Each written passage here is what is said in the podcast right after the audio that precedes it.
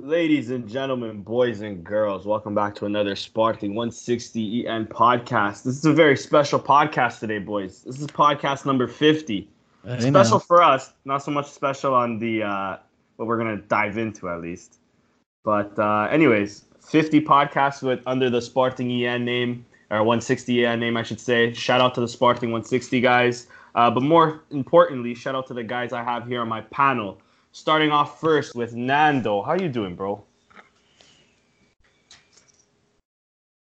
Nando? Can you guys hear me?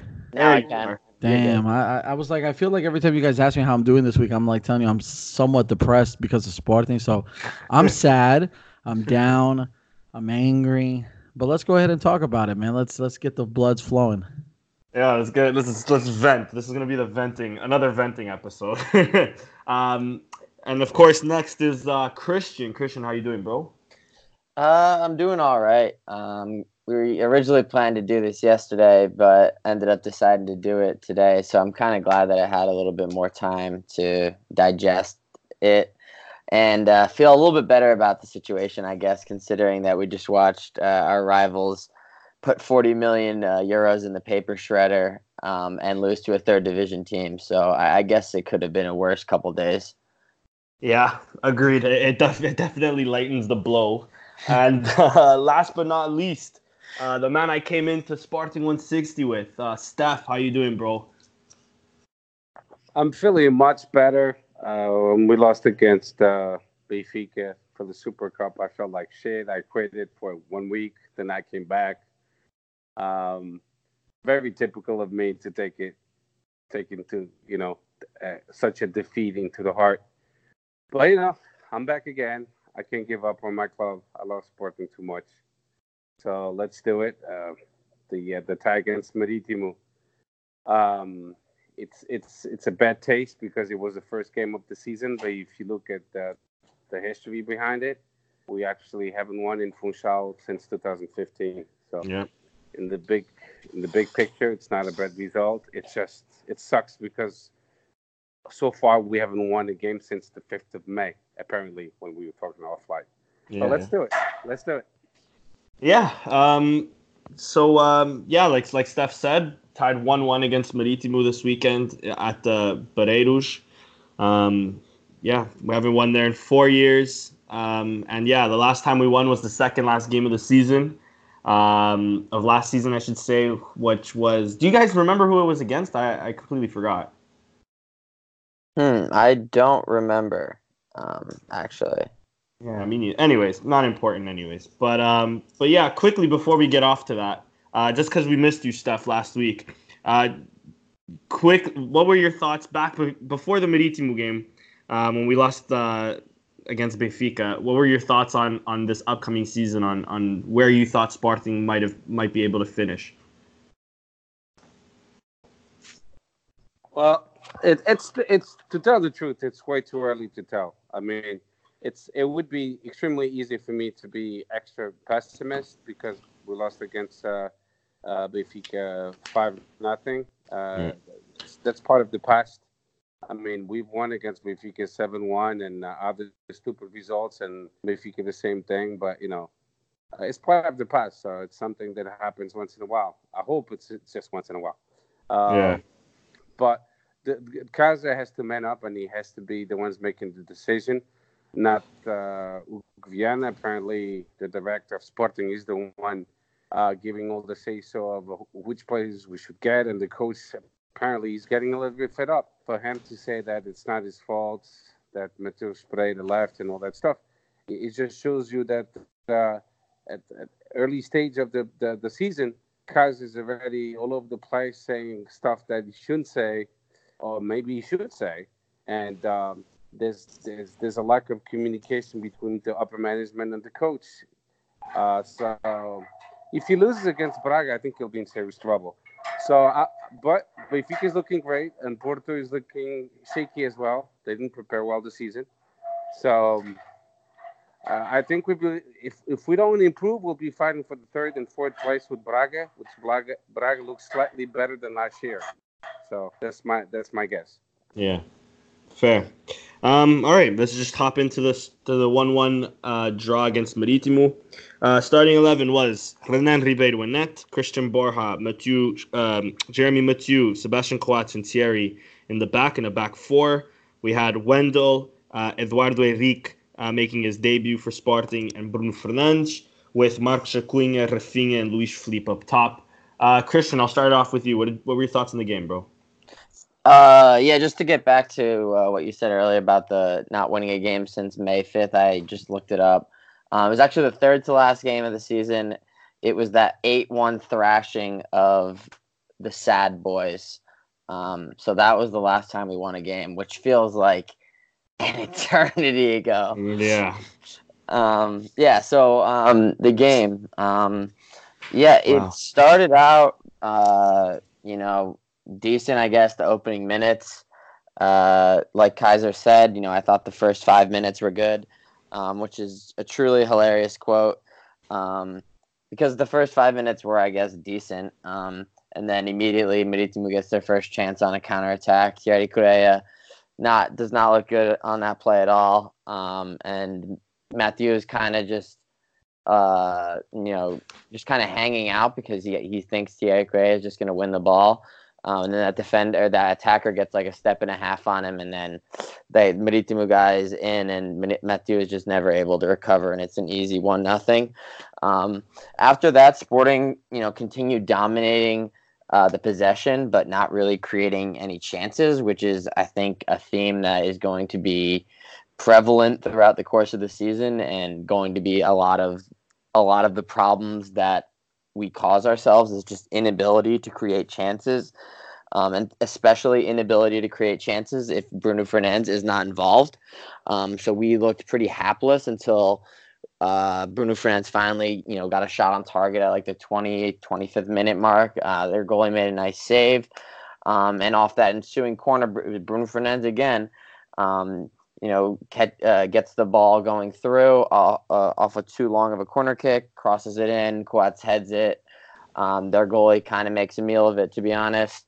And uh, the game's tied up again. So, you know, in that time span where we dominating our possession, we weren't you know, generating shots. Marítimo was hitting us off the counterattack, and they had a couple chances. Um, and then, you know, the rest of the game, um, you know, it was all right. We, the, I would say the, the like the first, you know, 15, 20 minutes of the second half, uh, I thought were decent. We had we created a lot of chances. Um, you know, Rafinha had two great chances to to score on his favored foot as well. Um, he shanked both of them off target. Um, he's been pretty poor to start the season off. Um, I thought Acuna was shit again. Um, he had a couple chances as well. Um, didn't really capitalize. weren't really testing the goalie either because none of our chances were going on target. I think we had 18 shots, three on target. That's pretty bad. Um, and yeah, I mean, and in the last 10 minutes, 15 minutes, we were very, very fortunate not to concede because we gave up a lot of chances. Mathieu and Coates were totally asleep for the last, um, you know, 10, 15 minutes. There's that one play where um, Mathieu and Coates both managed to commit like grave errors right in front of the goal. Um, and some, the Marítimo uh, attacker puts a shot off target, but there was like four really good chances in those last 10 minutes for Marítimo to score. And, uh, you know, we realistically probably should have lost um, 2-1 or maybe tied 2-2. Um, but we, we didn't deserve to win this game. Yeah, agreed. Um, Nando, what are your thoughts on the game? Man, it, it's more and more clear that Sporting just looks to play through Bruno Fernandes like literally 100% of the time. Um, it's more and more clear that a guy like Rafinha needs to get back to training the basics because he can't quite figure out how to go ahead and put some at the bottom of the net when needs to. You know what I mean? He had those two opportunities with those posts. So you can't, you know, miss one, miss two. Like, come on, man. A succession there. Um, it's more and more clear that what we've spent money on um, for quite a while and the players that we've brought in are essentially useless almost like somebody tweeted about the 35 to 40 million that we spent now some of these players have been hurt um, but so far they are not giving any clear indications that they're going to be worth it uh, Vietto does not look like he's going to add much of anything to the team. Um, Bas Dost looks like a completely lost soul, um, just demoralized, uninterested. Uh, the team does not play for him. Uh, he's just he's not he's no longer useful to be quite honest to the team in the way this team plays under Keizer. Um, it's you know you got one or two good highlights there with uh, you know with Correia. Um, I it, it, it's it's it's frustrating to watch and, and and try to figure out how and where this team can improve because like Steph said before we went on air like is it because they didn't properly prepare in the offseason because that story and that narrative is what we used last season because of everything that occurred um, but this year they actually spent the time you know travel did whatever a normal team would do for things like the preseason they still look like they're not prepared. They still look too tired. Still look exhausted. They didn't have any preliminary games like Porto. They didn't have anything important to play for other than the Supertaça against Benfica. Um, and uh, like we talked about already, we've already gone on what at least ten games in a row in all competitions officially that we have not won, ten or eleven, something like that. Um, so Sporting to me is just is, is just this lost soul that they play like it. You know, they'll win some, they'll lose some. That's the clear indication that I'm going to get right now going forward. And uh, we continue to act like Bruno Fernandes is going to be our, you know, savior every game. Like it's either going to be a shot of his or a bit of magic from him. And you can't play like that, man. In a team game, 11 players on the field, you can't do that. And Sporting uh, right now it has no ideas. And Keizer seems to be content with just kind of throwing out whatever comes to mind. And if it sticks, it sticks. So this game to me was another indicator that we're not going or trending towards something positive. Sure, we have not won in Maritimo in several years now, uh, but that doesn't mean that we have to continue to not win in Maritimo. That that that's not Benfica. That's not Porto. That's not Braga. That's Maritimo. Um, and Maritimo did, in my opinion, look better. They looked better. They created the more clear chances, and here we are, a draw. We got to be happy with it because Porto lost, so at least we're one point ahead of one rival. Yeah. And and you mentioned preliminary rounds. Thank God we didn't play preliminary rounds. I don't even want. If we didn't win Taça Portugal, I'm not even confident we'd make Europa League at this point. Um, but anyway, Steph, um, quick, what's your what's your uh, what what was your thoughts on the uh, one-one draw against Maritimo? Uh, you know, considering all the facts, actually, it's a it's a great score because we're playing like shit. Yeah. Uh, It's true. I'm not joking. We could have lost towards the end of the game when Keizer, uh, for some fucking reason, decided to remove our whatever number six Eduardo, and he put he put Wendel to replace him. So we lost the midfield, and then um, Maritim didn't win because uh, they don't know any better. To tell the truth, um, but uh, overall, uh, when you have a player like Bas Dost that gives you 20 something goals, but he doesn't fit in the tactic of uh, of Keizer, then you got to sell the guy to tell the truth. You can keep him because he doesn't fit in his uh, four four three three tactic. The, the the players we have it's more four four four two. So with that said, uh, Rafinha, when he's supposed to uh, take a shot, he doesn't take the shot. When he's supposed to pass the ball, he does. He takes a shot. So mm. it's, it's poor decision making um, is making Sporting go through the motions because when you have strikers that don't score like Rafinha, Rafinha missed two clear chances of goal. And I believe Chris is Chris already said it, but you you have to you have to score th- those goals. That's why we pay you. We pay you for that to to to score. When you don't, you put more pressure on the midfield defense, and our defense is shaky. You could you could see that it looks like Macho lost a step. Uh, hopefully, I'm wrong. Knock on wood. But it, doesn't seem to be the same as last year. Maybe it's just he's not physically at 100%. I'll give him that much. Uh, but um, Bas Dost is not that he sucks now. It's that the the team is not playing for him. If we had Jardel in front of Bas Dost, it would be the same thing. He wouldn't score any goals because he's, he's what we call in in the Portuguese area um ponta de raiz. And when you have a player like that, if you don't give him decent crosses, he's not going to score. He's not like Luiz Phellype. Luiz Phellype He pressures the defense, and that's more a player that uh, Keizer likes. But he's burning his own countrymate, to tell the truth. Um, Sporting went from a, a team that played for Bas Dost and Jorge Jesus, I'll give him that much, realized that to a team that doesn't play for him at all, totally ignores his striker. Uh, forget about asking Bas Dost to pressure the defense. He does, but he's limited. So I don't really blame the guy for that. I blame the coaching staff, which is not playing for him, not realizing the kind of players he has on this bench. Um, you can't transform someone that's 30 something years old into, into uh, a player that you like him to be. Um, and like you guys said, if you look at the uh, uh at the at the squad team we have, I'm going to ask you a question. How many uh, right fullbacks do we have? Three. No, four. Count. Rosier, Ristovski, Correia. Okay. What about the uh, Bruno Gaspar? Oh yeah, I forgot he's still on the fucking team. okay, exactly. How many strikers do we have? Three. Two. Vietto is supposed to be the replacement of Bruno Fernandes. Yeah, yeah, I guess. Yeah, I Yeah. guess do then technically. Garbage, dog.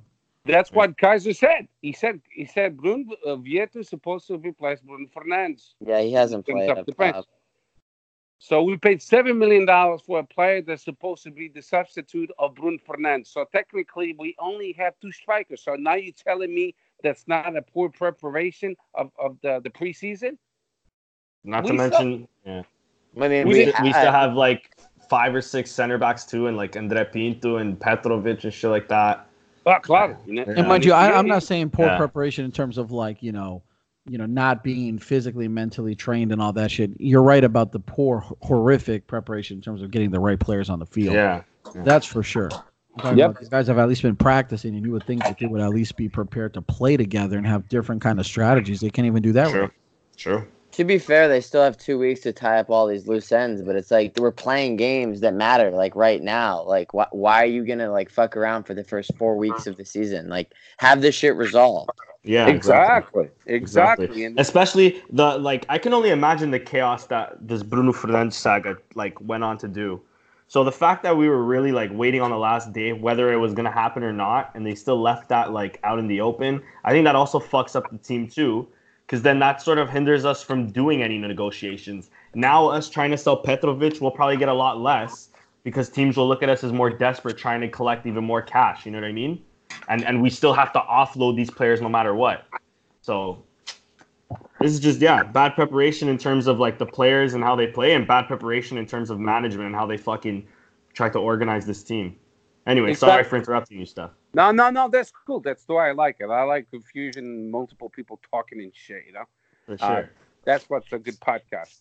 Um, but uh, yeah, I mean, uh, it, that's why we tied it against the Maritim. You see a team that initiated the game with a lot of pressure, like, and then all of a sudden Maritim takes over and they score a goal. They want to blame the poor kid, who, who Thierry Correia, for Yeah. for for tying the game. Nah, the kid is good. He's just he's gonna make mistakes.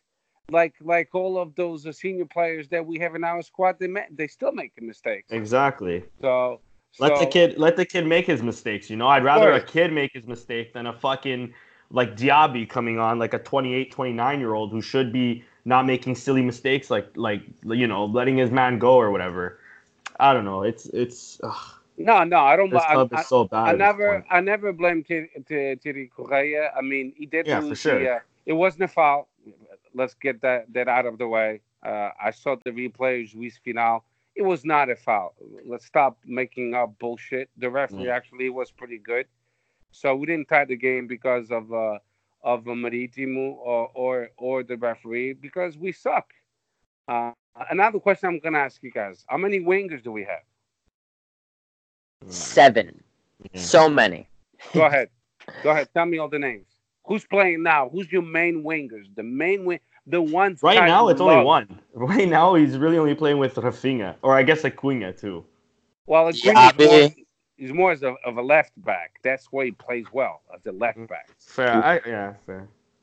Um, but yeah, we drew Diaby.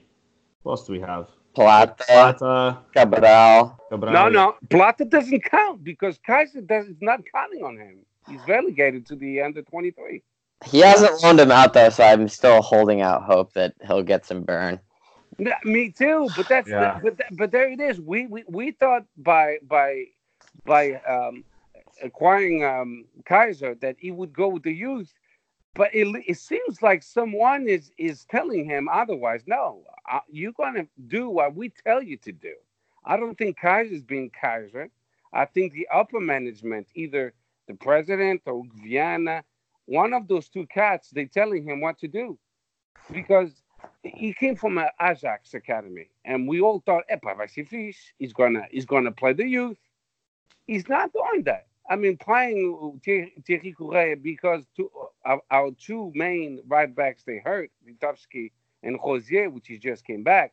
That's a poor excuse because there's no other youth playing. Which other? Which, no, no other one. Luis Mi- Miguel Luis nem joga. Camacho's been hurt. Camacho has been hurt, but I don't know if he's going to get a lot of burn. Doumbia, I mean, he seems to have warmed to Doumbia at least. But Dombi is not part of our academy. True, true. Yeah. So all I'm saying is Keizer is not being Keizer and he's taking orders from somebody else. So he's not going to last too long. And I think, uh, you know, Sporting has to actually, to tell the truth, is uh, revamp the whole, the, the whole fucking uh, chart, the org chart, and say, listen, we need to give more power to our coach and let let him decide who we should buy and stuff like. Do you think he's he's he's the one saying, "Hey, I want this player, or that player"? No, no. I think, and he, I even think Varandas kind of made it clear that he, he, like the manager will never, under him at least, pick the players, because he talked about in in the Les at least he talked about some scouting. Um, what was it? It's like it's like some scouting technique or some scouting team or some shit like that that he was building. So it it, it wouldn't make like Joao Jose and stuff like that. He, they're working all for the scouts. I don't. I Manuel think- Fernandes is a scout too, and that guy Exactly, like yeah. he's half delirious. Bro. And Oh, we, you when we talking met him, about the, uh, met- You talking about the performance uh, bullshit? Uh, where they comp- compile all the the statistics? Yeah, it was something like that. He talked about that during the elections. I can't remember what it was exactly, but something along those lines. Yeah, it was like performance, and then he looks into attitudes and shit like that too. But um, I don't know. It was like st- there was just like stats on players or some shit like that. I can't remember exactly what it was though. And S- Steph, to, enough. to your for your point as well, like if if if Keizer isn't fully 100% calling the shots, canning him as a fall guy is is like the perfect setup for the people that are calling shots and are actually fucking it up. Yeah. So let me ask you something. So if we have a new coach, that this is why I was telling you that if if Keizer for some reason doesn't survive and he gets canned, that's why I was saying you the perfect fit for the for this administration is going to be Raul Jose because he knows all the players, he knows how Sporting wants things to be run. Uh, he's part of the scouting department. He's been at Sporting for a long time. So he's going to be the perfect the perfect fit, and he's going to have some say into it because he's part of the scouting department. I don't I don't believe that that's going to make it any better though because he's like it's that narrative that if we continue to go with Luz da Casa, that's more of the same, more the the like. Unfortunately, I feel like that's just going to put us back on the same damn track. That's just my take on the matter, man. I, I really fear that. I'm not saying he's a perfect fit. That's he he wouldn't be my first pick. I would prefer Silas to the Bull Nets. I think. so. If you need to grab a guy on short notice, I, I agree that he'd probably be the top candidate. But then it's like, all right, do we just roll with him or do we try to find someone else now? You know. But that somebody else that, that somebody else will say no. You know why? They'll say fuck you. I mean, I can make the calls which players I want to I want to pick. No, Yeah. no, no top coach will say yes to That's Sporting true. because they won't agree with the mentality of this administration that we pick the players for you. I, I, I- I'm not a coach. I'm just an idiot. But I would say no right away. You're not an idiot, bro. but no, I get it. No, I'm 100%. Yeah, that, you're 100% right there. Who would say? Even Seal, like a guy like Seal, okay, he shouldn't ever uh, reject Sporting, but a guy like Sealish could easily say like, no, I want to, I want more of your, or maybe he could have um, uh, like Mourinho did it with uh, with Moyes or something, where he talked about how he wished he uh, Moyes didn't sell or how Van Gaal didn't sell uh, Depay. For sure, Casillas, if he would come in, I bet Casillas would be like, "Oh, I, if we had a guy like Matheus Pereira, uh, what can we do?" You know, and we just sold him off to West Brom. Uh, like we talk about as many wingers as we have, but look at the the players that we sold. Like we we can say uh, Mitsu's maybe you know hitting that age where he can't perform, but then we sold a guy like Demiral, and now he's at Ju- Juventus. It's, it's just so many. It's mistake after mistake, and it's all just finally coming like to the forefront. No game, no ga- game one again since May. A preseason without any wins. Uh, a, five nothing slapping of our rivals, and now we can't even go to Marítimo and just stop a fucking trend and and at least get the first three points of the season. Like we're not even up for it. Then it, it's ah, it's just so frustrating. Sorry for this little rant, but just so frustrating. Um, but anyways, so so we were saying about Keizer. Do you really think he's gonna go anytime soon, Steph? I think I think if if we lose at home, it's supposed to be uh, a decent a decent crowd. Uh, I think if we lose against Braga, and um, Braga is actually looking pretty decent. They won against Moreirense three one. I watched uh, uh, the second half, and uh, they seem to be in good shape and They beat Brøndby too as well. Big Yes, win, four two Yeah, on the for the Europa League. Um, it's not going to be an easy game. Uh, Of course, I hope we win. But if we have to make adjustments, let's do it now. But like I said, it wouldn't matter if we uh, uh, can Keizer because the next coach we we be told what to do as well. So we have to change the upper management. That's where the problem is. You, you could you could say, okay, let's get Silas. And then hey, here comes Silas, and the Louisiana will say, hey, we still we quero que faça assim, assim, assim, assim. So we're gonna have the same problem anyway. Yeah, Uh, yeah, that's true. Um, but anyways, I guess more back to this game. Um, we did see at least two debuts. Uh, the one was very, uh, very short uh, in Vietto. But uh, I wanted your guys' opinion on uh, how you think Eduardo Henrique did. Um, uh, Christian, I'll start it off with you. What do you think, dude? Uh, I think he's just totally average, um, slash below average. I wasn't really impressed uh, with him at all. He didn't stand out to me really. Um, I I mean, honestly, he was probably one of the worst on the field, and that is a pretty impressive accomplishment considering everyone was pretty bad. Um, so, yeah, I mean, he's he's not it. So and we spent like five mil on him or 3.5 three point, between 3.5 and 5 so um yeah definitely not not a uh, not a six and definitely not good enough to start Yeah. Um, and uh, I guess Nando, what, what are your two thoughts on on Eduardo Henrique and and Vietto? I guess. Um, Vietto completely think that he's useless. like I, I'm not trying to, you know, be that dude who's just gonna sit here and bash the team right now. Honestly, man, I'm I'm trying to find some positives here. what do you Uh, think his best position is honestly For for Vietto, For real. yeah dude, I, I- it's so hard to say because he look he, he he's like one of those weird players that just kind of like wander around the field and in the you know that top third, you know, that they're kind of like want to fall back behind uh you know the striker, but also kind of wants to make moves towards it. I, I I saw him at least my impression was that he played right winger a lot during the last game. You know, he kept following that side of the pitch. So I want to say that he'd be a good or maybe a better a better supporting player to the attack there. Maybe maybe an eight. I, I yeah, dude, he's not a striker. He's not a striker. He's he's he's you know he's not a Bas Dost. He's maybe like another Luiz Phellype. You know, if if he's having a good day offensively, I guess, or he's gonna replace Rafinha.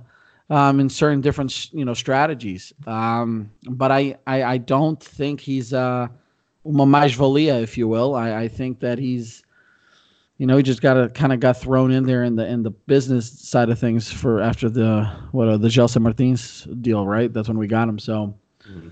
I, I, I he doesn't improve things, guys. He doesn't he doesn't bring anything to the table. That's like, oh, okay, let's bring him in because now we're gonna go ahead and, and have a better option. He's not fast. He, you know, he's just an average dude, average dude, and may do some decent things here or there, and probably most likely won't. Um, Eduardo, on the other hand, I think he's okay, man. Um, I, need more time to, to really see him to, to grasp a good a good impression of the guy. I, nothing negative or positive stood out with him. I think he was fine. But but to me, like off the bat, Vietto just looks like he's just he's out of his league. There, he just he looks uninterested and Sporting tried to get him in the past, and I think it was kind of like one of those. We just got to get somebody to keep the supporters content, or at least off our back for a little bit. Yeah. Um, yeah, I don't really have any other really questions, guys. Like the only so many question marks on this team, but like um I don't really know what else to say right now. What did you guys think of that uh, Mathieu handball in the second half? Yeah, I, I didn't catch the game this week, so uh, I'm gonna step out on this one. I, I Steph, think- what did you think? I thought that the VAR did a good job because it was a handball, but he was just outside the box. So realistically should have been a- if the ref called it like, say the ref called it as a PK, he would have had to give them a free kick from like 19 yards out. But it definitely was a, a clear handball. His arm was out. But I saw some people like, mostly rivals, like bitching on Twitter, but like he, he wasn't in the box. It, it shouldn't have been a PK, but it was a handball though. Mm. Yeah, he wasn't in the box because I saw the replay and the Juiz Final. They do a pretty good job. They they have a cameraman that uh, he's like a whiz with computers, and they froze it when the, the ball hit, hit hit his hand and he was outside the box. All right, well, good good to see that uh, we're not buying games, guys. um, what did you guys think about Rafinha as well? Like, do you guys really think uh, under a new manager maybe Rafinha could, could grow a bit? I've seen there were some No. tweets on that, or do you just think he That's just needs him, to? man. That's in him, eh? I, I think that's him, dude. Yeah. I, I honestly that I think that's just his personality, his his his gameplay, man, his his style. Like we talked about it last week, right? The guy runs with his head down majority of the time, right? I mean, what's a coach going to do? I'm sure Yeah, there's true. coaches are like put your head up and and just be more aware of your of your supporting players. Um, I think it, it's one of those things we're gonna have to get the good with the bad from him. We're gonna get the moments where he just goes on a on a complete rip down the line there, and something magical happens or something good comes from it. But we're also gonna have moments like that where we're just like, how did you not score that? Like, wow, why aren't you finishing? Why are you doing this? You know what I mean? Like, Because there was about like two, three chances that like I, I'm seeing from the highlights that Rafinha could easily have buried. And and uh, not to mention there was other like complaints from like other Spartan friends I have saying how Rafinha we didn't win this game because sort of because of him because he just didn't put things away. He reminds me a lot of Gelson Martins, you know, where he's a, he's obviously a talented, skillful player, good technically, but when it comes to finishing, whether that's you know putting the ball in the back of the net, maybe Gelson's a better passer of the ball. Um, I'll give Gelson that, but uh, you know, Rafinha is very much like like another Gelson in the squad where um, he can go on and do what? like brilliant, but he just uh, he just he just can't finish. There's no end product to him. There's nothing that you know like a a, a proper crack would have. You know. Um, what do you think, Steph? You think it's you think it's Rafinha? You think it's the management, the playing style? Uh, what do you think of that? Well, um, comparing him to Gelson Martins, Gelson Martins was better in the inside, going towards the middle. He was better than uh, than Rafinha. So I think at this point in time, this is what I think. I'm not an expert. Again, I'm an idiot. Um, if that there's, I, I have no feedback from no one from the club. All I know is Denny Saldana and Chris and Nando and, and, and regular people like us. But the the players they're not getting the message from Keizer. They're not getting it. So we look like a team, like we say in Portuguese, say we don't know what the fuck we're doing. We're not following any tactic. We all over the place. You have players that like Rafinha and even Giovanni, even Camacho. I saw that in the preseason. When they're supposed to cross the ball, they're not crossing the ball. They take a shot. I've said that a little bit before about Rafinha. But if you look at the overall picture uh, of, of our preseason, that's the mistakes we made most of the time. We we're not making the the right decisions at the proper time. If you look at a, a of all the big clubs in Europe, everyone won five nothing, three nothing, four nothing. Uh, Manchester United, Manchester City, um, Um, you know, Paris Saint Germain, everyone won our rival Benfica. They won five nothing against us and five five nothing against Ferreiros. They're looking good uh, because they, they have a coach, Bruno Lage. I hate to say it, but he, is one of the best coach, if not the best coach in Portugal in reading the game. Um, so against against us, na taça, na Supertaça, he saw that uh, Keizer adopted the uh, the five five three three tactic we had, I believe, uh, with five defenders, and in the second half he adjusted it, and then we we got killed, we got smashed, and Keizer didn't do anything. He just looked like he didn't know what to do. He has his tactic, and that's it. He, he's got two tactics, and he doesn't know how to beat the game and change it in the in when the game is going on. Sometimes you have to change the tactic, and and that's why I think Keizer is losing the battle, and where Bruno Lage, as a young coach that knows the Portuguese league quite well, that coached the youth and coached the under 23 team, and now he's a, he has a nice blend of, of the youth and experienced players together, and you could see they have few jogo. Uh, it flows. Their game flows. Our game is like in uh, uh in waves, you know, sulavancos. So we're not playing well. Sometimes we play for a few good minutes, and then we completely lose control of the game. And like you said, uh, our center backs they they playing horrible, horrible.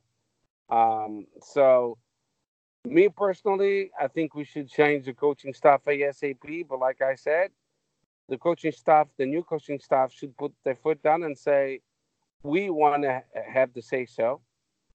And if, if I want to get a player, I'll tell you which one. I'll work with the scouting department, of course. I'll see what kind of binder they have and which players they're looking into. But I want to see it myself as well. I want to have some say so. If it, if it's not the case, it's going to be a, a, really long, ugly season, and a lot of fans of other clubs making fun of us, except for the ones from Porto because they lost today. yeah, the only solidarity we have is that they suck with us. um, yeah, but that could be dangerous, man. Keep thinking about that. We're so used to that idea that quando o Sporting não tá jogando bem, like when we're not doing good, what do we f- always fall back to? But is Benfica or Porto also not doing well? And if one of the two are not doing well, then we're like, eh, okay, but it could be worse.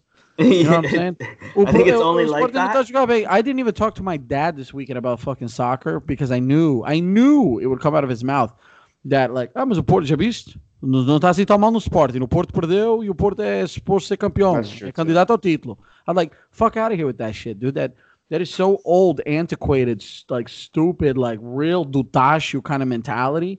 You know what I mean? Yeah. Like we need to like go for the kill. You know what I mean? If we can't win this damn title, like let's be better. You know what I'm saying? Let's come out here and go for second place and and and and, and gravitate towards something positive. But instead, so many Portuguese are like, eh, but you know, hey, are Porto? Nem a champions by, eh? and and they spent more money. Well, caralho, fuck it, man man, I, I sympathize with that mentality only because I, I understand that Sporting has bad been bad for so many years.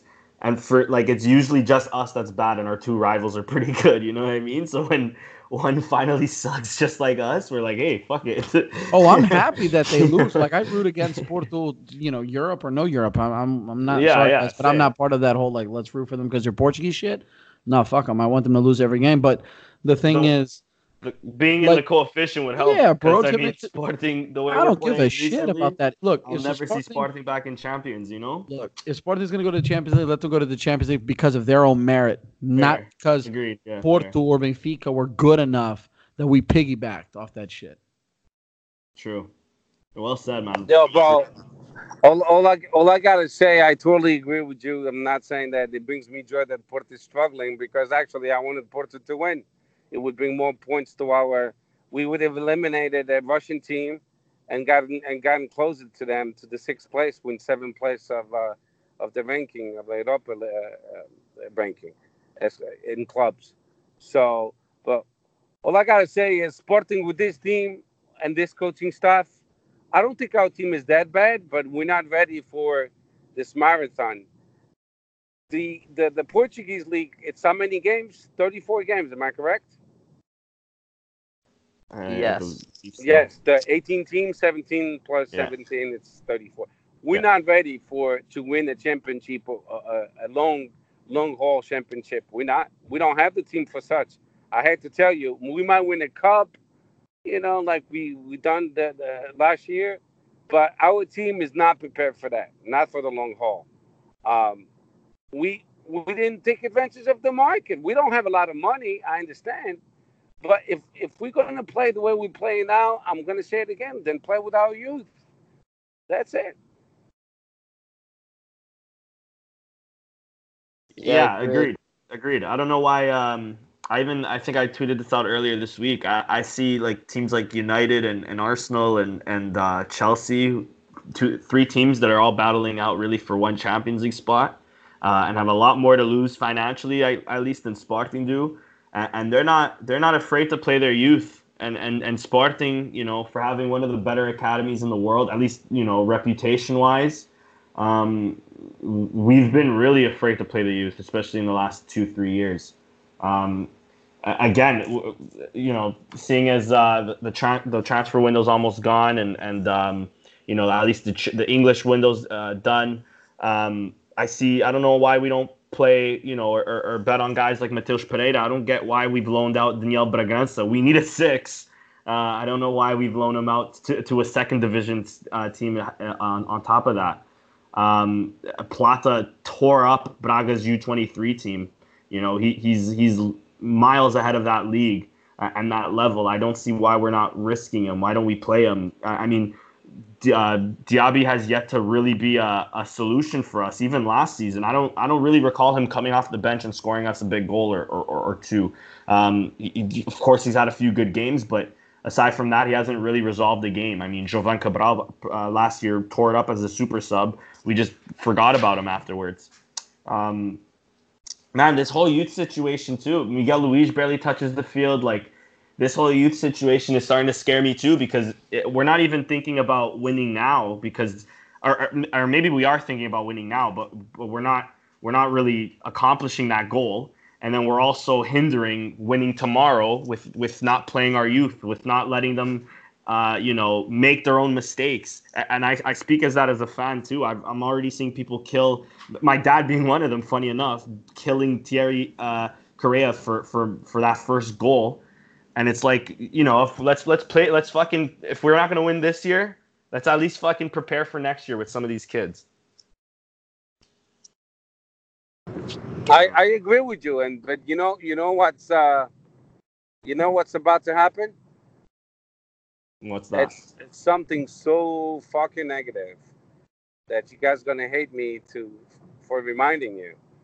The longest ti- the longest that a club hasn't won a championship in Portugal was Futebol Clube Porto, 19 years. so we tie. we're about to tie and then possibly fucking even beat that fucking record of 20, 20 years and plus. Hey man, it's been 19 years since Boavista won the title. Uh, Oh, well, true. at least, uh, you know, Or Blendensis fucking no, all I'm saying is this is pretty bad for a club that says, uh, "Hey, we are we are one of the three big teams." I mean, I don't even know what to say to my to my son. To tell the truth, it's it's it's becoming even more and more difficult to convince our young nephews and, and kids to, to to be a Sportingista when we never win. Um, they're not blind. They see what's going on. My son is. I'm asking him every fucking month, are you still Sportingista? Yes, Daddy, I am. Because, you know, losing against Benfica, it, it was pretty bad. I turned off the TV when we were losing 3 nothing. And um, all I got to say is if Sporting doesn't do something, I don't know, to tell the truth, I think Varandas, he's going to have to resign. Um, he's, he's not the president that that I think he's overwhelmed. He doesn't know what to do. He doesn't know what to say. When we lost against Benfica, eu preocupado não estou. I understood what he was trying to say, but at that time, that's not what the Sportingistas wanted to hear. And then against Marítimo, he's, uh, aquela figurinha que ele estava a fazer com as mãos a rezar e Mano, quê. eu tava a rezar, meu. Foda-se. Então, se, se não está preocupado, por que que está a rezar? Real. It's either one or the other. You know, Não you pude ir à can't have missa. both. Mano. He looked ridiculous. And then the cameraman picked up on it. He was just Of course. having fun. Yeah. Yeah, and then you get the picture of Keizer doing it too, and it's it's. Yeah, but, and, and that's And that's the Luis thing. Max the week before. So, so it's two people that are extremely too calm. Oh, but Demasiado but also, calmos. and not to cut you bro. Did you see this? The figura que este gajo uh, Manuel Fernandes continues to be on the I know. TVs, bro. Like that shit's like worse and worse every week, man. I know. I know. Every week I'm I It's get dis- literally it's it's it's cringeworthy. It's cringeworthy. I get disgusted that I took a picture with him when I was in New York. Every week that passes that this guy Look, opens his He mouth. he lit he literally like sounds like that guy that just he's so concerned with losing his ordenado. Like he's so scared that Oh, when yeah. another Bruno Carvalho or somebody comes in and tells him that he needs to go because he's one too many at the club, that he's like freaking out and just saying shit for the sake of saying it. Like, hey guys, look, man, you can continue to pay me my salary because I still say shit that's maybe you know gonna make it on the news. Mhm. Hey, he's making like a thousand bucks per show. You kidding me? Yeah, Sporting has way too many dudes there at for years that are making Oh, money off of yeah. Sporting. That's why the shit happens. No, but when he's when he's a commentator, he makes a thousand per show. Oh. And then don't forget o Eduardo Barroso too, bro, or what that fucker is, Eduardo José. What? No, uh, what's his name? Yeah, it's, it's now. Yeah, I yeah, the know which one fucker with the that does the, the catering. Yeah, it's some Um, Yeah, the motherfucker Yes. just come in lately and back. So when Bruno Carvalho, he said the same shit. Then Bruno Carvalho leaves, another person now Varandas, he says the same shit. It's like This, They all this show up made, when they he need to. He made millions with Sporting. He's, he's saying shit about our club. You Yudis Ferreira, another one. He's a piece of shit too. Yep. I mean, you uh, know, Sporting is struggling, but it's not the time to to start, you know, saying shit like that. But that's okay because the the older generation, that's fine. They're used to these people. They're, they it's convenient. It's it's trusting. It's comfortable. They see them. They understand it. The narrative is over and over being played over and over and over. They hear it. They believe it. They live it. And therefore, Sporting is going to continue to say and live that same bullshit, dude. That's the problem. Is the the culture, dog. The culture has to change. And when the culture continues to be the same shit, the same way, todos puxam para aquele mesmo lado just to those, you know, select group of people. I mean, what can you do? You can't. You know, you're S- S- Sporting is going to continue to be that club that you know wins a title. Hopefully, we can win one, or you know, this year, next year. But one every one every twenty years. You know what I'm saying? Just to say, "Epa, we stuck one in there." We're still a big club. Mm. Uh, yeah, I mean, the You know, you win, very- you win, you win the Taça de divided. Portugal, and everybody's like, "Beijo, pá, ganhamos uma taça."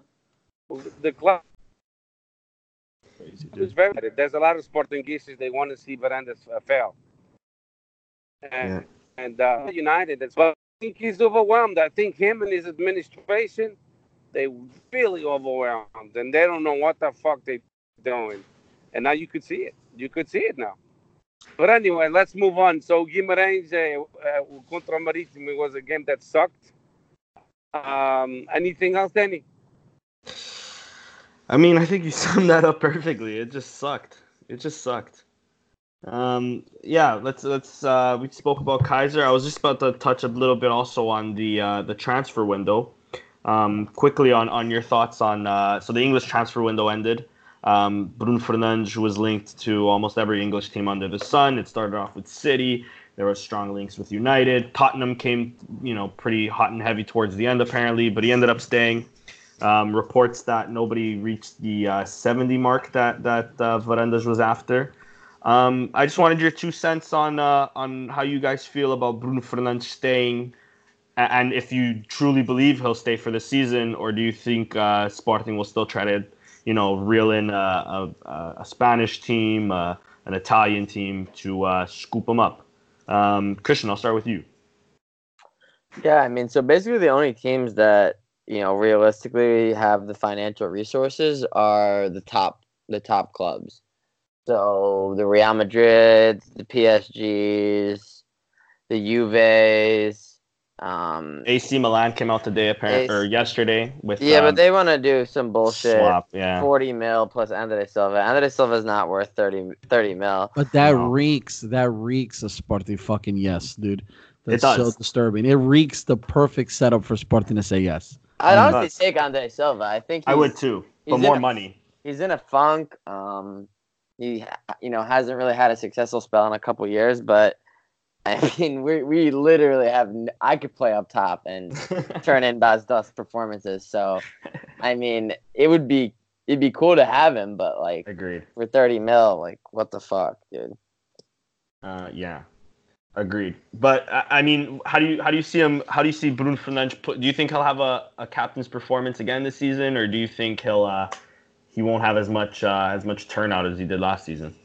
I mean, he might not have the same, you know, production numbers wise, but he, he'll have the same influence. Like, if he doesn't score or assist, we're not going to score. Um, Yep.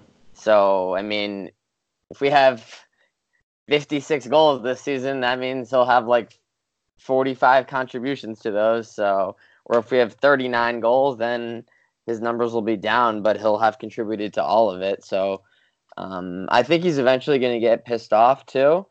Um, maybe he'll kind of start rebelling a little bit. Um, you know, he apparently he was like knocking down Varandas' door as like the midnight deadline loomed, like begging him to take that Tottenham offer of 60 plus 10. Um, so I mean, he I think he probably wants to leave. I mean, who the fuck would want to stay in this fucked up situation right now, especially to make a lot more money too, have that international exposure.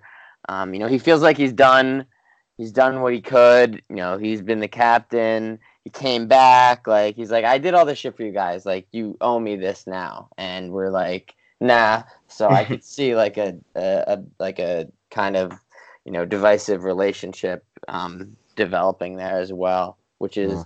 bad for the team because we we would need him. You know. Yeah. Yeah, and especially if, if that does ever become public too, that just drops his price tag a lot more. Um, and it and it proves that. Do you do you really does any, do any of you realistically think we'll ever see another seventy million offer? There there's been a lot of talks that No. of uh, us. Yeah. So wh- why do you say that, Nando? I, I just don't. I don't um, believe and trust the front office. Um, I mean, if you think about it this way, if you are a team wanting Bajda, or I'm sorry, not Bajdas, um, wanting Bruno Fernandes, right? You want the guy. Sporting says, I want at least 70 million. You see Sporting losing 5 0 to Benfica. You see Sporting not being in the Champions League. You see Sporting's history of not being able to sell guys for top tier money. Okay. Wh- why would you be the team that starts that president of being like, all right, let's start negotiate for lots of money? Like, why? Right. So if you're the team that has the money and you're talking to the team that needs him, but also financially has shown to not be well off, you know, not not in the champions. They're not winning games. He's pissed off, or he's most likely going to be pissed off. He's going to put the pressure. They're spending money to keep him there because they just have to, you know, pay him what is it, five million, right, to keep him for for for the season if they don't sell him or if they rejected that, Yeah. that contract. Well, they already offer. owe him that. Right. Yeah. So so so why would you why would you pay him or pay Sporting seventy million? I wouldn't. I would not. I would complete. I'd continue to lowball and force Sporting to put together a string of results in which um you know they they they recover their their bargaining chip and and and say, listen, man. You know, we're doing well. We don't need to sell him because we're going to produce a good end result and make money. So, but but but what what indication exists? You know, what what indicator is there that says Sporting is going to do that this year, especially after the season's the way we started? So now I, I totally see Sporting selling him um, by the transfer window, especially if Sporting just has another one or two bad games, doesn't win. Um, you know, I totally see that deal for like uh, Andres Silva, man, in which in which the president could come up and say, "Oh yeah, we still made 40 million or 35 million and we got a good player for him and they're to use that as a way to close you know tapar os olhos from all the other you know sauces and shit. So no I, I thoroughly do not believe Spartan will sell him for 70 or more. I think I said that before the season ended too. I, I I don't think they will I just don't see any capable. Uh, they're not capable, bro. Uh, yeah, them being capable, I don't think so either. Um, I think uh, I agree with you. I think if, if we want to see those numbers again, um, either we sell them in the next two weeks to uh, top whatever, like like we were mentioning, one of those top teams, or uh, or um, he has another you know crazy season, um, and then teams are, are forced to sort of reach that um, if he you know if he really proves it again. It's not Um, even that much though. It's not, yeah. In this Like- market, it's not. I mean, Harry, Maguire's a, a decent defender, and he went for eighty. So I It's mean, not that it's a lot of money, guys. You got to look at it. It's literally just our history. It's it's more these teams are playing with the fact that Sporting does not have, you know, good relations with top agents or you know the Jorge Mendes of the world, um, and teams know that in this day and age of of soccer of football, it's all about who you know and your connections. Most of these top uh, transfers all have Jorge Mendes' hands all written all over it, or at least some sort of top tier you know, uh, uh, agent organization. And when you know that one team is just known for making bad trades and bad sells and this, that, and the other, uh, and on top of that, you know, Christian talked about earlier, like he may have still a great season, right? He, the, you know, we can discuss what's considered a great season. Is it going to be the amount of goals he scored last year because he broke the records as a midfielder, right? I don't think he's going to get close to that again this year. But is is he at least being influential with with assists and and making sure that other players on the other team have to you know man him, double team him, etc. He may still be able to perform that, but is it is that going to be the flashy results that he had last year? Because goals being scored by a midfielder and breaking records makes news articles and Sure. and and people talk about it. But having a bunch of assists in a position that assists are necessary, that does not make front page news. And if that doesn't make front page news, and Spartan is in a position to win, that lowers his value. So he almost has to perform more so, um, even at- more out of his mind than he did last year. Do you guys think that he's capable of even being better in terms of the goals? No, I don't think so for his position, right? So that's that's part of the reason why I think he it's, Had, like he's almost fucked 20 himself. goals, 20 goals is like He'll do twenty, but it, what did he do last year? Thirty something? 32 combined, right? That's crazy, right? And he's a midfielder. I think he definitely has the quality that he could do it, but I mean that's it's a, it's a tough ask. he did it last year too under the under the and, and, you know i'm sure the belief and the impression two things right every time he scored a goal he closed his ears to show fans that he was immune to their to their whistling and they're they're they're talking shit of him on social media for being a rat and all that shit right and the second thing he did it because he wanted to get the hell out of Sporting so he did it because he needed to he tried his very best and good for him you know he helped us win games but he doesn't do it more because he wants to help Sporting he's doing it for himself bro these dudes are selfish these days. You got to think about it. It's all about money in your pocket. You don't know how much money you're going to make in your short career. Could be a short career. Um, is he going to be as invested this year? I mean, truly, do you guys think that? Do you think he's going into the season seeing Sporting, you know, already playing the way he they're they are? You know, um, I don't think so. I really don't. No, he's definitely not, and he definitely wants to leave, and that's just going to add to his frustration. Mm. And they're going to not be it's getting a very results bad either. situation for everyone involved. Um, you know, I, I, I- I would hate to see Varandas screw this up because it means Sporting loses money. But um, I said in the last podcast, man, I'll say it again. Like I think the time to sell him was at the end of last year. Take one of those offers at sixty something million, lick your wounds, and say whatever. João Felix was for one twenty. I mean, sure, with caveats or whatever. But um, we did what we did, and now let's go ahead and, and rebuild and pay some bills and keep it moving. But I don't know. Yeah, Steph, what are your quick? Uh, what are your two uh, two cents on the matter? Oh well, I think um, you know you guys said it all. The, the Bruno Fernandes is a great player, but um, uh, like like Nando said, we we are a team that uh, we don't know how to sell, and we have the history. Uh, the only exception was with Bruno Carvalho when we sold João Mario for for the 45 million to Inter Milan, and then um, he had a couple good sales. But besides that, we don't know how to sell. We don't know how to negotiate. Jorge Mendes actually he, he came he came uh, he came up on the tail end of it, tried to solve the problem, but he didn't have enough time because the market in England closed on Thursday. Um, it's a new thing for the Premier League, but the coaches are already complaining, especially the one coach that complained was the Tottenham coach, Pochettino. He said uh, it's not fair for the English teams that yeah, the Europe has 19 more days to negotiate and they don't have it. Um, and I agree with him. Uh, the, the the market should close when the seasons uh, begin, um, because even for Bruno Fernandes, we're talking about Bruno Fernandes. I agree with Chris and Nando. Mentally, he's not there because he's he's potentially about to leave to another club still in Spain or maybe in in Italy, um, and meant and that affects the player. He's not totally focused, and you can see it. As much as uh, Sporting and Bruno Fernandes, oh yeah, they want to say I'm focused. He's not, because he could leave at any time.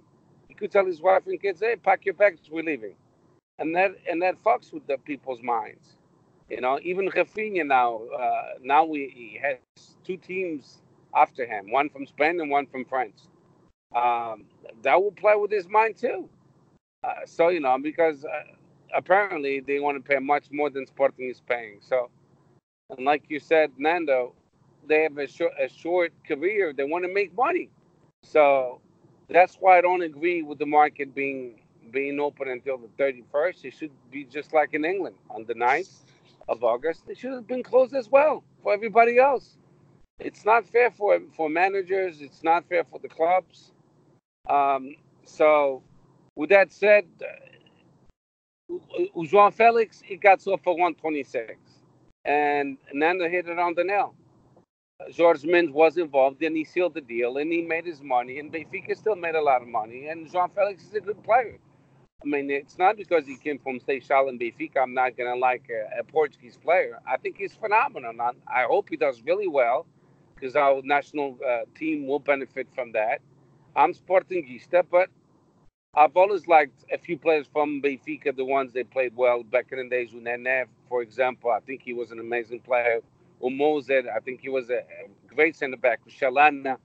So why not? Why can can people like a, a, a, player from other teams? I don't get that. It's it's stupid. Uh, I think João Felix is going to be a great player, and he's demonstrating so far. He's playing well at Athletic Madrid. He will be. Uh, but with that said, uh, uh, Bruno Fernandes is a, great player as well. But because of our history, we're not going to get, we're not going to sell, sell him for 70 million. We should have ta- taken the, the last deal from Tottenham, um, and then you know, Fernandes, you know, he should have dealt with uh, with it and accept the 60 million. I think that was the last offer, six, 60 plus 10 plus, or yeah. Plus 10 in in in, uh, in uh, objectives mm-hmm. and he should have taken that deal. I think that would have been a, a great deal, and a couple of Sportingistas would have said, you know, something. But they would have said something in, even if he sold them for 70 million. They would have said he should have been sold for 80 million. So I would have taken a deal. Fair enough. Fair enough. Um, yeah, only the future, I guess, will tell if we if we do end up selling him or uh, if we ever do see that money again. Yeah. We're not going to sell them for 60 million. Agora acabou. Agora yeah. fechou. A janela fechou, meu amigo. He's not going to. He's got, He's not going to score 33 goals this year. I hope so. I hope he scores 50, but I don't think so. I mean, if, if he still if he still has a, a, a, large output, maybe this year getting you know more assists than goals. If you can get like 25 assists or some shit like that, some crazy number like that, um, I think I think it'll justify an even higher price. But, but you got to right? remember but, who we have he scoring. Has to hit it. Yeah.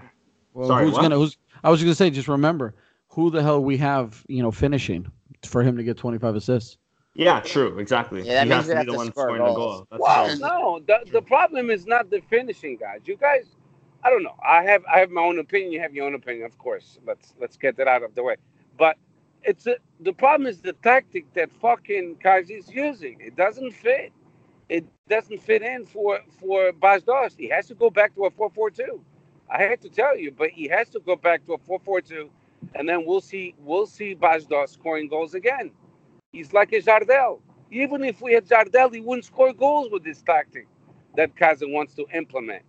And, e é muito calmo. Ele, para mim, é muito calmo. Eu preciso de alguém como Sá Pinto, um, um gajo com nervos. I, I hate that. anyway. Yeah, let me know when you want to talk modalities because I have a couple of things to mention. That For sure, it was it was about to come up next. Um, I mean, I think we we've said all we have to say about Marítimo Ambron for lunch. Uh, so yeah, take it away with the modalities before we go uh, uh, to the Twitter questions. Okay, I, I won't take too long, but uh, something um, phenomenal ha- happened in the ham- handball Champions League. So now the uh, the teams that participate in the Champions League they they get a cash amount of eight hundred thousand dollars, uh, euros actually. So that's the whole budget for sporting season for the handball team. So that's awesome news. Nice.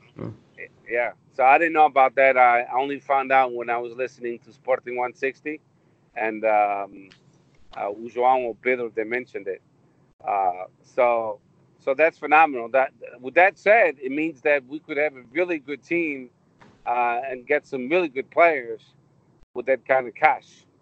Um, also, the futsal team is looking really good. Um, we're playing. Uh, we won uh, uh, Taça de against uh, two teams. We we basically killed them. Belenenses eight two, and the other team uh, 12-1 or something. Um, and we play Benfica for the Super Cup on the 30th of August, which is my birthday. So hopefully they'll win. Shit. Um, and then uh, they they also have scheduled the the trophy, the Stromp uh, trophy for all five modalities, different dates against different teams. Our futsal team will play on the 18th of August against GE of Spain. Then uh, our basketball team will play against. Hockey and Patins will play against San. And volleyball will play against Sporting Club Caldas da Rainha. All the games will be in our pavilion for that uh, for the cup. So the modalities they look like they looking pretty good. Uh, our ladies uh, now will have a hockey team as well. Our Sick. volleyball team for the ladies, they've been getting some amazing players too, Brazilian players and so on. Um, they, they're in the first division, so you know, look, it looks really optimistic, and um, and uh, that's all. I, oh, the juniors won uh, under 19. They won four nothing, so that that's that's a good beginning of the season for them. And the under 23 won one Mhm. nothing against Braga, which that was a good game as well. Um, our ladies they uh, participate in different tournaments, uh, and um, hey, it's looking good. Everything else except for our football team, A squad. Mm, Yeah, that is also true. That is a that is a good perspective to put it in, and not to mention the excitement, uh, at least on my end, for the basketball team to start. Um, Yes. Yeah, I'm excited Yeah. about that too. Yeah, me too. Actually, yeah. we're looking like we're constructing a nice little team we got. So you know, we'll see. And uh, by Um, the way, it was nice meeting you in uh, New York.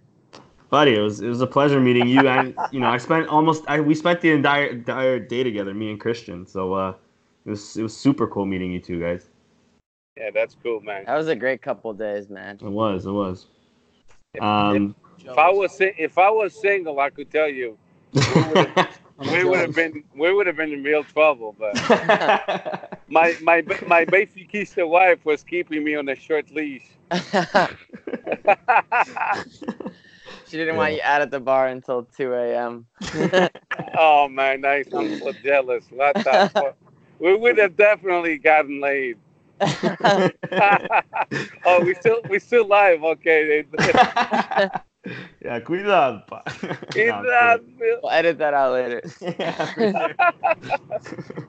Yeah, um, but yeah, man, it was a pleasure meeting you guys and also meeting your family, Steph. Sorry, I was I, was- I got a, I was a little drunk when I entered the stadium. I know this isn't podcast related. If you guys want, we can edit this out after.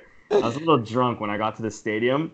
Uh, and bro, like it was just a bunch of Liverpool fans singing, and I was like, "Fuck it, man! Eu também vou, vou cantar." And I was just yelling uh, into like your family members' ears. I, like looking back, I feel really bad for it. And uh, No, no, sorry no, to no, them. no. It's cool. It's cool. But, But it was also- a pleasure to meet Gabriel uh, yeah, Jimenez. Johnny Sinero. John- shout out Johnny, Johnny's a good dude, man. great dude. Kyle, shout out to Kyle. Who else do we Kiko, meet? Kiko and his father. I mean, we got lost together, and and then we were following each other, and then the blind leading, leading the blind and shit. then some random uh, some random person said, "Oh, it's that way," and I'm like, "Okay, take it."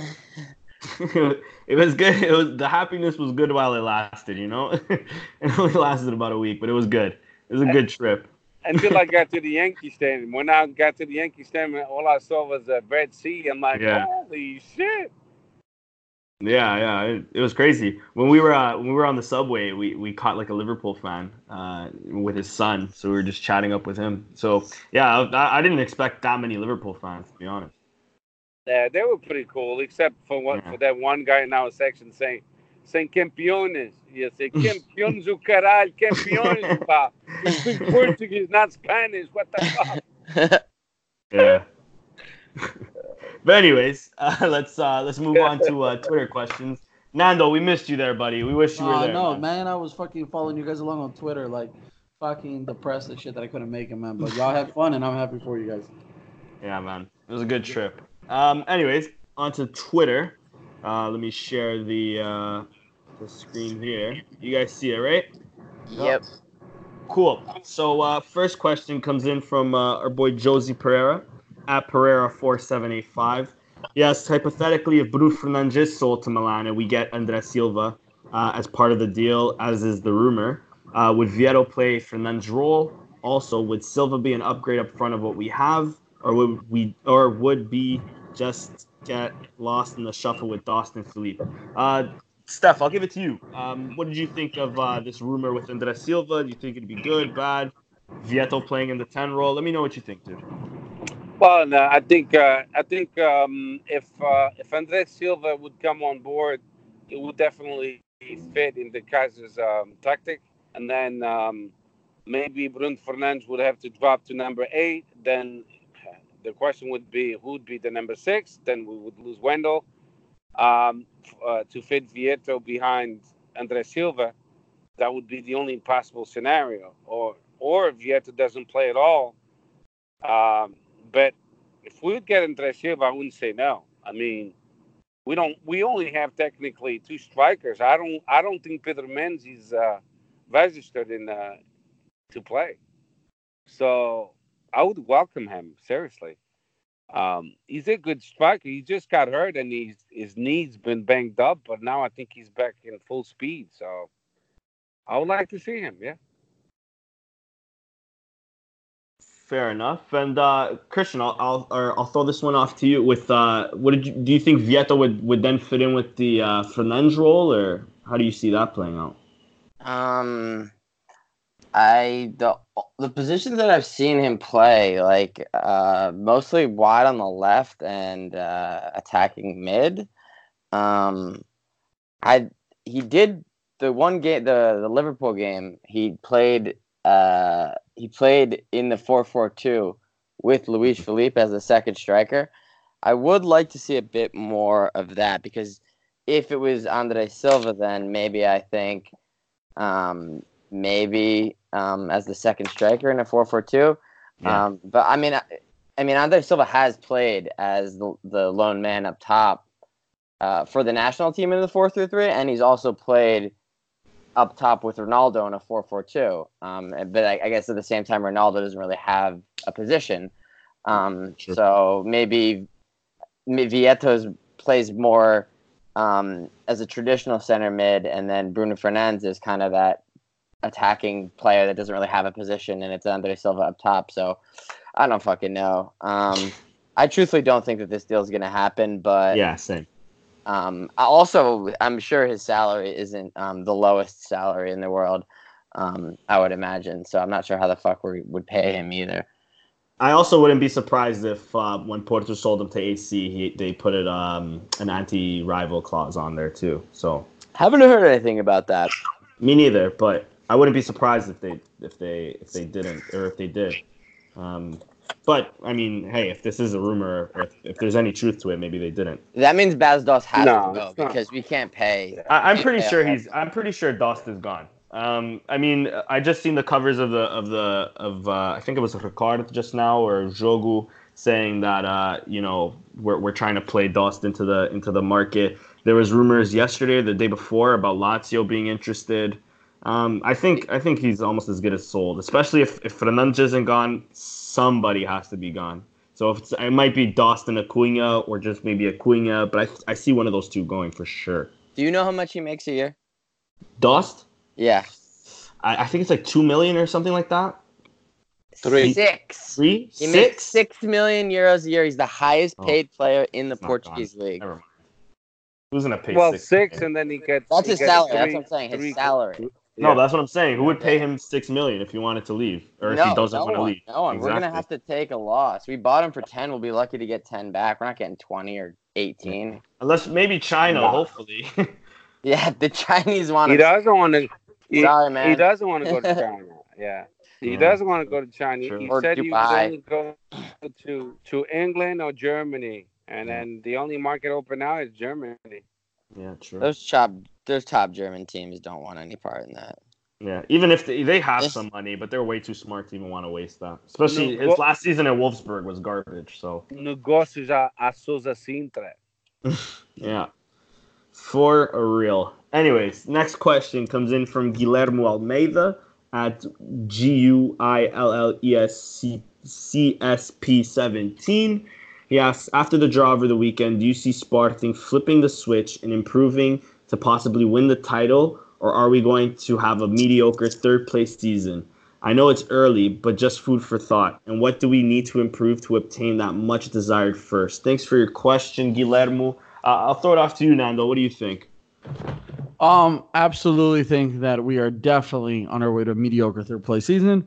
Yeah. I think that if we um, want to have any chance at winning this title, not only do we have to improve drastically, but we have to hope that a Benfica uh, falls off the wagon a little bit there, that they just can, you know, start having some some bad stretches of games. And I don't see Benfica having a bad season. Um, I don't think they'll have a fun, like perfect season, but I don't, th- I don't see them having a bad season.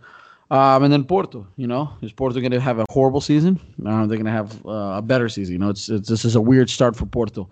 So there's a lot of stuff that, you know, not only do we have to control ourselves, but you know, we got to hope that our rivals, um, you know, don't do that well. And with everything that we've seen so far and everything we discussed already today and after the Benfica game, too many question marks. We might very well lose our best player. We're not going to replace him with another top of the line player or someone else that's going to come in and just replace him, you know, tit for tat. So, I, honestly, we're on our way to a third, another third place, third to fourth place finish. Yeah, yeah, agreed. Sadly, but I agree. Uh, next question comes in from David Claudio at David Strife 35. Yes, tell me what you think about these three coaches Ivo Vieira, who's at Guimarães, Silas, who's at Belenenses Sad, and our former sub 23 coach, Alexandre Alexandre Santos. Uh, and if any of them would be a good coach for Sporting. I'd uh, quickly, in my two my two cents, I think two of two of the three would be good. I think I've been calling for Silas for for years on this podcast. Um, Ivo Vieira, I, I had question marks on him, but he's looking good so far. I, don't, I believe Guimarães has yet to lose a game this season, being really impressive in, in the Europa League as well. Um, Alessandro Santos, I wasn't too impressed with uh, what I what I seen from uh, the under 23s last season. But Christian, what do you think on the, on Yeah. the three managers? Yeah, I uh, I really like Silas. Um, I think he's a smart coach. Um, he always plays the big three well, except uh, the aforementioned 8-1, game. yeah. that's really the only time where they've uh, they've shit the bed. But they've taken a lot of points off of the big three um, since he's been in charge. Um, Ivo Vieira had a really good season last year. Um, it's obviously going to be very difficult to replicate that, um, but you know, I still think he's a good coach. Yeah, I mean, we'll see. Um, Silas has proved it a bit more than Ivo Vieira, so this will be a big year for him in terms of backing it up and not just being a one-hit wonder. Um, but uh, yeah, I, uh, it will be interesting to see how that um, you know dynamic shakes out and you know what a potential power struggle um, internally it would be if Keizer were to get sacked. Yeah, agreed. Um, next question comes in from Casa de Paiva at mpaiva7. He asks, "What are your biggest concerns going into the new season? Which areas do you think need big adjustments?" Steph, I'll give that one off to you. Um, repeat the question again. Uh, biggest concerns going into the new season, and which areas do you think need big adjustments? Ooh, dude, that's a that's a tough one. We need uh, yeah, we need uh, uh, new upper management. We need new coaching staff. We need uh, n- n- uh, number six immediately. Yeah. We don't have a number six. good. I mean, uh, um, Doumbia is not gonna last forever. He's a young kid still. He's gonna make his mistakes. We need a striker. I mean, goddamn, we need a new team. Uh, uh, we we are in extremely bad shape, and I think this is more. It's aggravate. It's it's the aggravation of it has a lot to do with the style of coaching of Keizer, losing five nothing, and for example, gives them two days off Yeah, in the in the, in the Portuguese culture, it doesn't fit.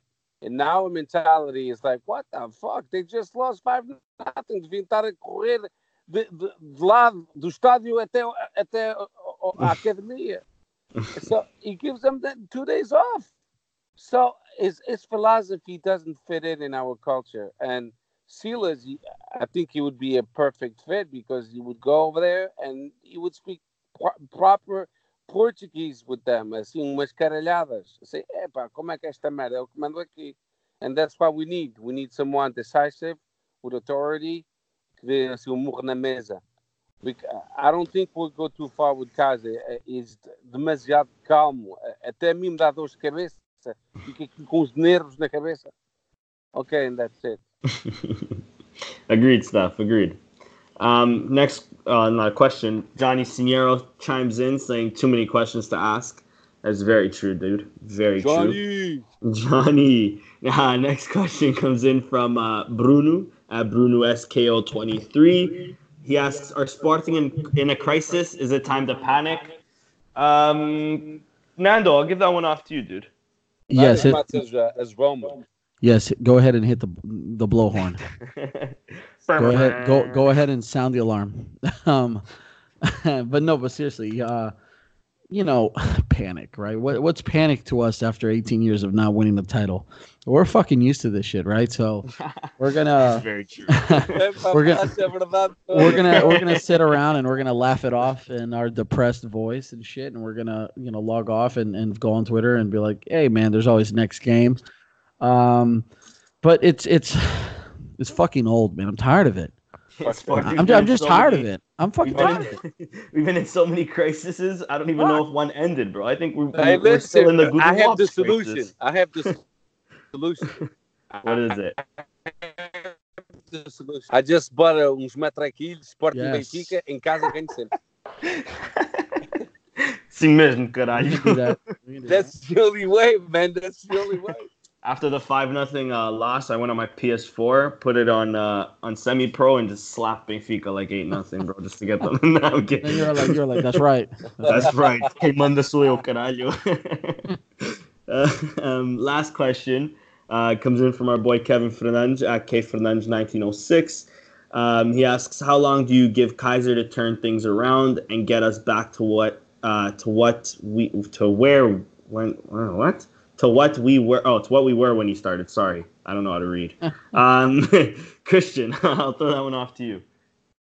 Uh, I think it's kind of a. It's gonna obviously depend on the team's performances, um, but it's also gonna be relative as well. Um, so as long as we're scraping results enough to stay in the title race, I think that his job is safe.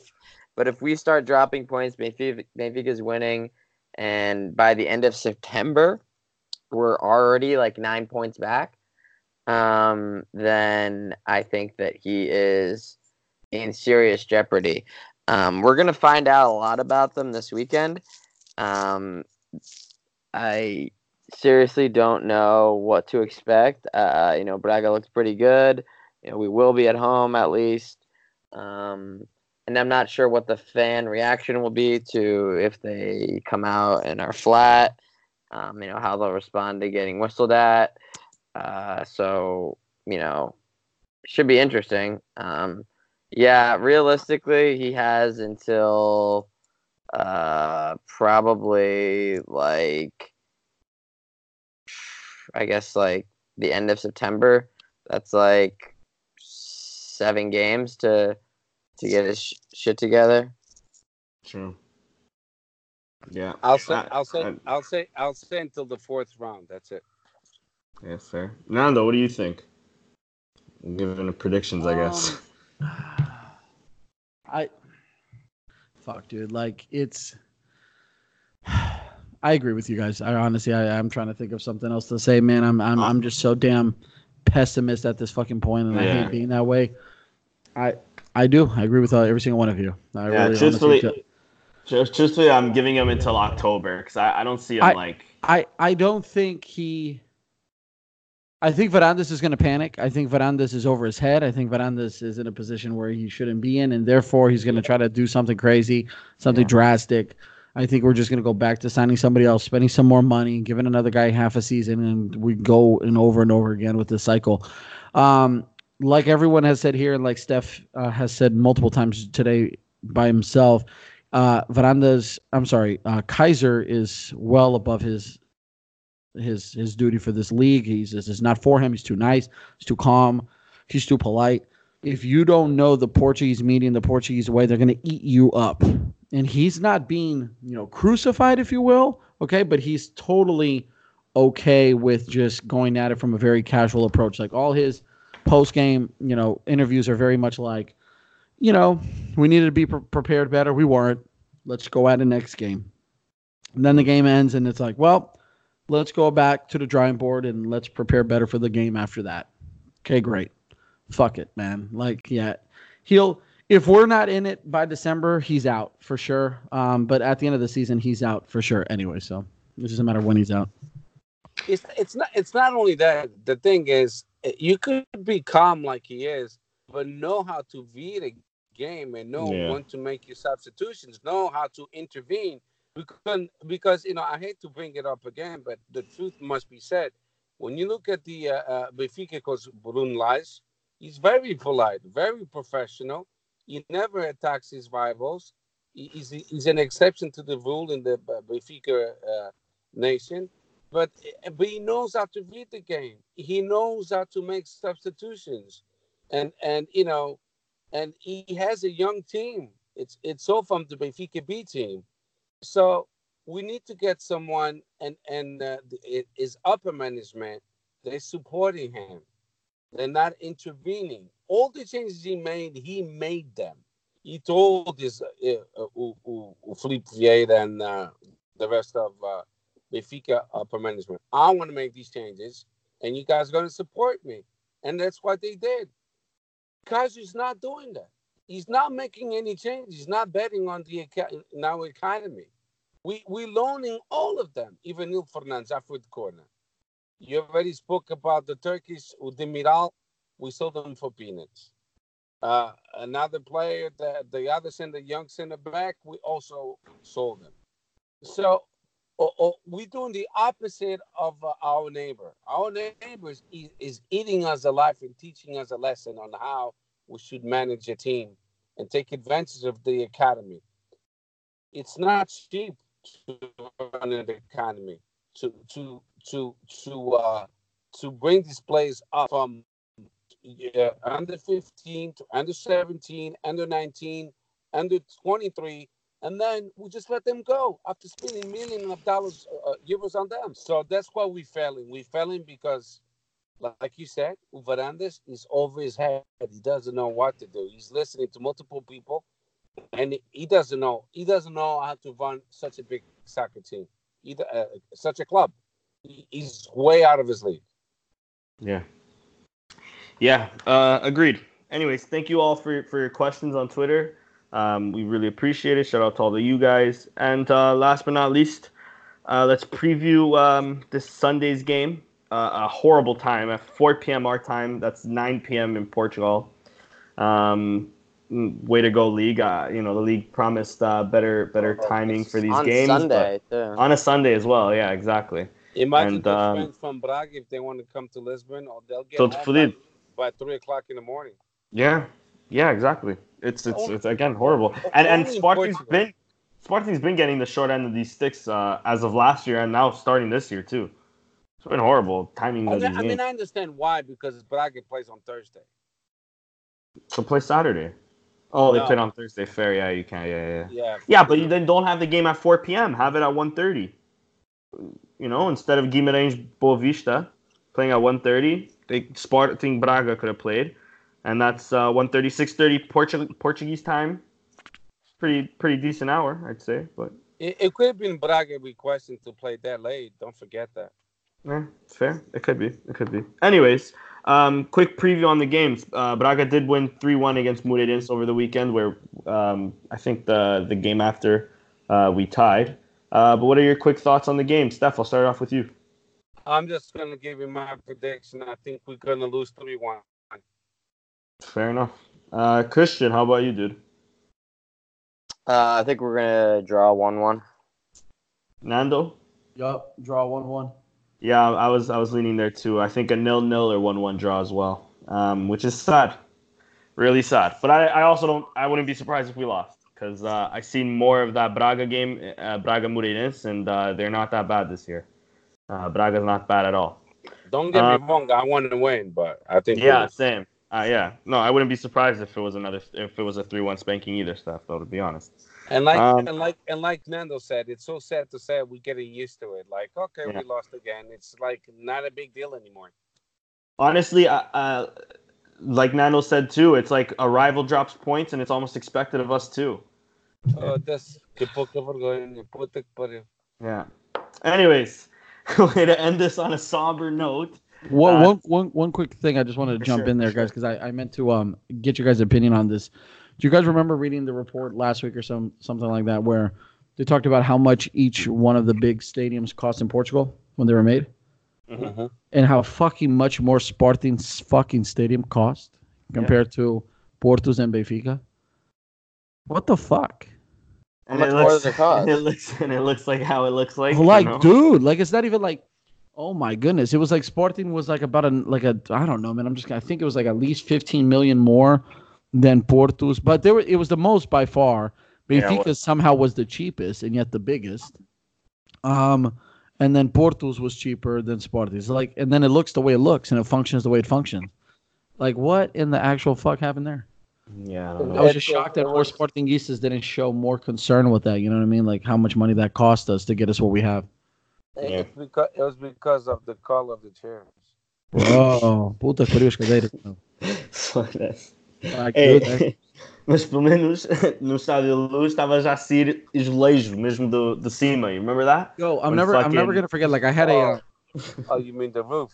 Yeah, remember the a- roof was falling apart? That's why it's so cheap. okay, probably. cheap and big. Aquilo é uma barraca das galinhas. But they, hey, but they're playing well and they're winning. yeah, we can't say much. We can't say much. And this time it's it's not about corruption or anything. We just we just Oh. suck. and uh, um, and somebody, somebody on Twitter tweeted the other day too that I, I loved. Um, it could have been Bancada de Leon from 160, but they had said that uh, everything you need to know about how Sporting's future and present and wrapped up in the fact that Luis Filipe Vieira, Bruno Lage, and um, Pedro Guerra, and there was somebody else have all complimented and Yeah. defended Sporting this year. Yeah. Luis Filipe after the Supertaça, said we need a, a Sporting fort. Thank you so much, guys. I appreciate you so much for that. You've had Pedro Guerra say, oh meu, o Sporting este ano tem uma outra atitude, o Sporting é preciso estar uma equipa bem organizada, it has to be forte. It's all cute how they come out and, and, Essa- and are looking Essa forward merda agora é gozar, mas essa merda é gozar. They they, Oh. they they accomplished what they wanted to do, which was They They did. did. Yes, they did. That's what I'm The saying. thing to Cannot take away gozar. from that is Yeah. we know why they are saying what they're saying. And the fact that we are supposed to just accept that anytime your rival is okay with your current situation, you know you're fucked. The the thing is, eh, I'm glad that that people are realizing that Varandas is over his head, and whoever voted for him now, they they have to swallow their pride and admit it. You know, knock on wood. I hope Sporting is campeão, and then man, we all celebrating, and he's very successful. But so far, that's not that's not what we see. Yeah. Far from that. anyways, guys, um, unless anything else wants to be said, that is a, a wrap of uh, podcast number 50. I just wanted to quickly congratulate all four of us on uh, on 50 podcasts on the 160 name and to uh, another another 50. Um, you know, uh, so thank you guys for for all joining us here, and, and thank everybody else for uh, thanks everybody for for listening in, tweeting in, retweeting, liking, following us on on Twitter, on Instagram. Of course, you know some of you even bought some of the merch uh, which we greatly appreciate, which is still up on Spreadshirt. Um, subscribers on YouTube as well. Thank you just all for the for the for the support. We really do appreciate it. Um, even when things are bad like this, you know, uh, it, it's a place for us to vent our frustrations on on on Sporting, and uh, you know, I, I think I could speak for all four of us here. Uh, this has been a pretty uh, a pretty fun and, and cool little little hobby we have, and uh, definitely want to want to continue it uh, from going. You know, so yeah, congratulations on uh, 50 podcast boys. Oh yeah, Uh, man, it's been fun. Thank you. Yeah. Congratulations. Sure. 160. Yeah. Anyways, that was uh, podcast number 50. Thank you all for listening, and um, yeah, we'll end it like we normally do. Viva Sporting. Viva Hmm. Sporting. Viva Sporting, guys.